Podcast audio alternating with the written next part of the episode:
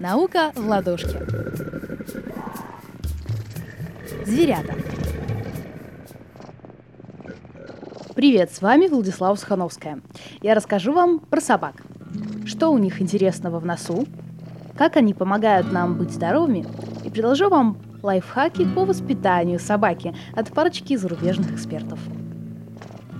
В самом конце выпуска вас ждет история о моей собаке Бубаке Ненецкой Лайке – также услышите несколько бонусных историй от моего друга Миши.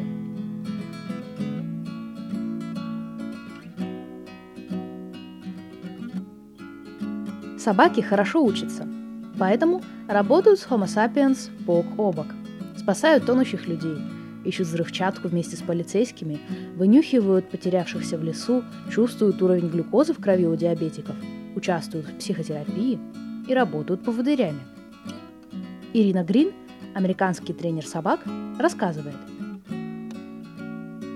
Для людей с инвалидностями служебные собаки открывают и закрывают двери, включают и выключают свет, поднимают и приносят вещи, которые те уронили и не могут поднять, могут открыть холодильник и принести оттуда то, что их попросят. Они запоминают название еды – Собак получают и дети с инвалидностями, к примеру, с церебральным параличом, синдромом Дауна или аутизмом. Для детей в инвалидных колясках собаки тоже приносят вещи и открывают двери, но в первую очередь они служат связующим звеном с остальным миром, помогают приспособиться к жизни, приобрести друзей и не чувствовать себя одинокими, не такими, как все – кстати, в Калифорнии воспитывают собак для помощи людям с ограниченными возможностями и психическими особенностями. И занимаются этим заключенные. У них снижен уровень рецидивизма по сравнению с остальными заключенными, которые не воспитывают собак. Многим в своих профессиях собаки обязаны чуткому носику. Он у них особенный. По бокам носа есть щели. Выдох у собаки получаются в стороны, Собачий нос активно нюхает. Каждый выдох помогает последующему вдоху. Объясню на примере сосиски. Потоки нагретого воздуха при выдохе попадают на сосиску, отделяют от нее молекулы и затягивают их поближе к ноздрям для следующего вдоха. Так собаки дышат с частотой примерно 5 раз в секунду и берут след, даже если объект уже далеко и скрылся из виду давным-давно. Бладхаунды могут взять след 100-часовой давности. У собак обонятельных клеток насчитывается около 125 миллионов. По разным данным у человека их от 6 до 60 миллионов. Вдобавок к хорошему обонянию собаки слышат ультразвуковые частоты. Самой старой собакой-бубакой считается австралийская пастушья собака Блу – Ей было 29 лет и 5 месяцев. А чтобы продлить жизнь своему собакину, не кормите его шоколадом. Он содержит теобрамин, который в разумных количествах безвреден для людей, но опасен для собак.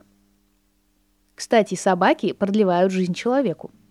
Шведские ученые из Упсальского университета под руководством Тове Фаля 12 лет наблюдали за жителями своей страны от 40 до 80 лет – Выборка составила 3,4 миллиона человек. Результаты показали, что владельцы собак реже страдают сердечно-сосудистыми заболеваниями, и у них меньше риск умереть досрочно. Интересно, что порода собаки тоже влияет на этот риск. Владельцы охотничьих пород, поинтеров и сеттеров имели меньшие риски, чем владельцы других пород. Ученые объясняют такие результаты тем, что владельцы собак физически активнее, ведь им нужно выгуливать своих песиков. К тому же они меньше подвержены стрессу, депрессии и менее одиноки. Если у вас уже есть питомец или вы думаете завести песика, вот несколько лайфхаков по их воспитанию. Ветеринар, собачий тренер и бихевиорист Ян Данбар – предлагает встать на точку зрения собаки, чтобы понять ее интересы и ее взгляд на мир. Если коротко, то зачастую мы создаем правила, не рассказываем их собаке, а после наказываем за нарушение этих правил. мы не учим наших питомцев говорить на нашем языке. Прежде чем требовать от собаки сидеть по команде, мы должны научить ее соотносить наше слово с действием. Например, слегка нажимаем ей на крестец, а после поощряем вкусняшкой. Так мы закрепляем этот навык. Так мы учим собаку говорить на нашем языке. Дальше следует использовать принцип американского зоопсихолога Дэвида Примака. Представьте ситуацию, когда вы с вашим милым песиком вышли в парк погулять. Там много отвлекающих сигналов. Аппетитные голуби, пахучие собаки и метки на обочинах дороги. Отвлечение на эти сигналы будем считать высокочастотным поведением. А выполнение команд хозяина вроде «сидеть», «ко мне», «ждать» низкочастотным. Принцип Примака предлагает чередовать два типа поведения, закрепляя низкочастотные команды, создавая между ними связь. Пример. Команды, которые вы подаете питомцу по принципу Примака. Сидеть. Принеси мячик. Сидеть. Чешем за ушком. Сидеть. Скажи привет этой собаке. Так любимые хобби вашего питомца станут наградой за выполнение тех или иных команд. Собаку также следует научить, что некоторые вещи ей нельзя делать ни в коем случае. Например, выбегать на улицу, даже если дверь открыта. Такие вещи мы должны заставить собаку понять, при этом не применяя силы. К наказанию собак Ян Данбар относится не очень хорошо. Он считает, что лучше избежать наказания там, где его можно избежать. Кстати, привлечь внимание своего питомца можно детским голосом.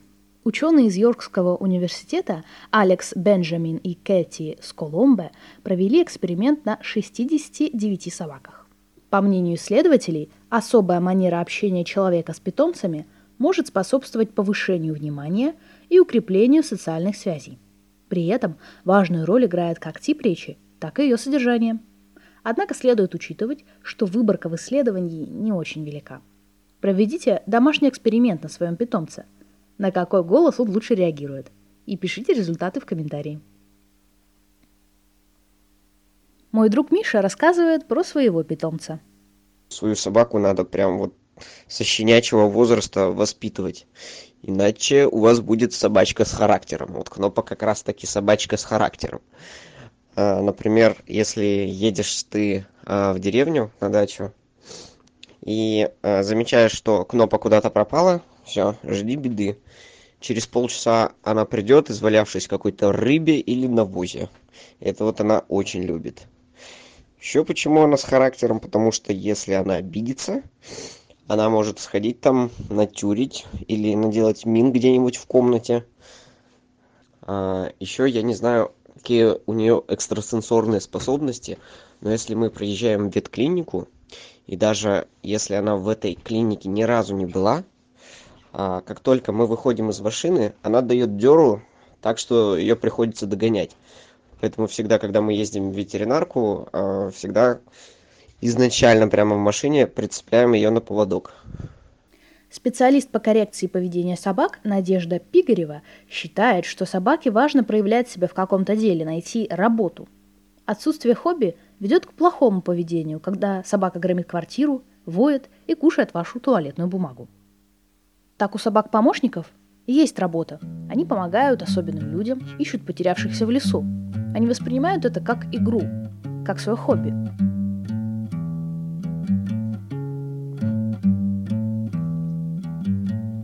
Я нашла интересный инстаграм американского тренера собак и бихевиориста Келлин Мункельвиц. Ее советы по воспитанию питомца похожи на концепцию Яна Донбара. Они выглядят разумными, поэтому я расскажу вам о нескольких. Первое. Внимание собаки и ее имя. Важно называть имя питомца с дружелюбной интонацией, даже когда вы расстроены. Каждый раз, когда песик откликается на свое имя, похвалите и вознаградите его. Так собака научится реагировать на свое имя в любой ситуации, будь то погоня за белкой или вынюхивание другой собаки. Другая ситуация. Собака все грызет. Кусание и грызение – это естественные инстинкты собаки. Ей нужно что-то жевать, когда она волнуется. Проблема в том, что собака не очень понимает, особенно щенок, разницу между вашей рукой или обоими. Чтобы научить собаку, что жевать можно, а что нельзя, нужно сделать следующее. Сказать песику «нет». Это нельзя делать, чтобы отметить поведение как неуместное. После перенаправить внимание собаки на жевательный предмет. Например, на игрушку. И хвалите своего собакина, когда он вас лижет, а не грызет. Главное – делать эти вещи последовательно. Каждый раз, когда собака грызет вашу руку или стену, останавливать ее и перенаправлять ее внимание на игрушку. Нельзя один раз дать собаке погрызть тапки, а другой не давать. Нужно каждый раз предотвращать неприемлемое поведение. На это, конечно, нужно терпение. Иногда собака может быть настолько взволнована, что перестает обращать внимание на свою игрушку и на ваши команды. Тогда нужно занять ее работой, перенаправив внимание на выполнение команд, например, сидеть или лежать и удерживать песика в этих позициях. Так собака научится самоконтролю. Если это не работает, оставьте собаку одну в тихом месте, чтобы она могла успокоиться и сделать мозговой перерыв. Важно, чтобы это не было связано с негативом и не выглядело как наказание.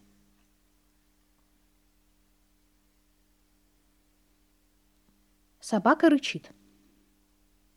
Рычание – это предупреждающий знак. Так песик показывает, что ему некомфортно. Он чувствует угрозу.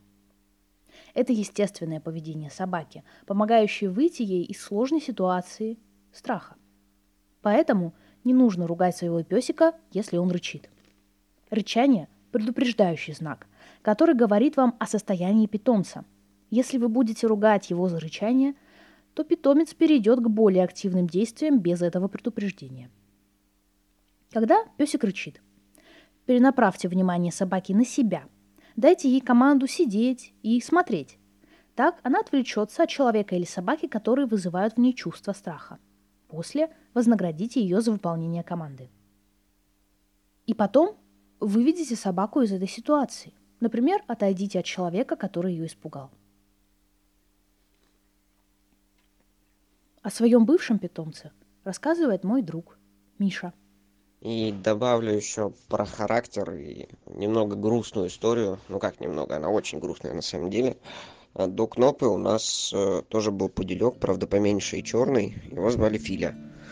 И вот однажды он залез в машину э, с грязными лапами, на что мама очень сильно обозлилась, э, поругала его, но он, видимо, расстроился, обиделся, убежал, и, к сожалению, вот больше мы его не видели. Поэтому не обижайте своих питомцев и помните, что у них тоже есть характер, душа, и что они все чувствуют. Если вы решили завести себе песика после этого подкаста, то можете поискать его в приюте. Я немножко расскажу вам про приюты с собакинами. Я делаю это не потому, что мне заплатили, а потому что мне нравится рассказывать о тех, кто делает добро. Такая научно-популярная, социально ответственная журналистика. Можете просто послушать и не давать денежку на эти приюты. Мне важно, чтобы вы знали, что существуют места, где люди так сильно любят собак, что работают бесплатно. В моем городе собак спасают в приюте Катунина, и я была там лично. Собаки сидят в вольерах и выходят гулять в большой загон. Они выглядят радостными. Здесь живет больше 200 собак. Каждый день на них варят огромные чаны с кашей и убирают вольеры. Часто на хозяйстве остается один человек, один человек на 200 собак. В приютах собак вакцинируют, стерилизуют, кастрируют, лечат. На все это, конечно, нужны деньги. У нас на севере сильные холода, поэтому переполненным приютам и собакам приходится нелегко. К тому же в нашем краю живет не так много людей, поэтому и пожертвований приютам еле-еле хватает. Помочь приюту вы можете финансово по ссылке в посте или в описании подкаста. То, что приюты действительно существуют, вы можете проверить в группах ВКонтакте. В приюте Катунина я была лично, убирала лопатой снег и начесывала там собакинов. Ну и теперь я расскажу вам историю о своей собаке, о Семе. У меня собака появилась неожиданно и ненадолго. Папа привез из командировки крошечного щенка ненецкой лайки. Забрал его прямо из чума. Когда песик нервничал, то грыз свою кроватку.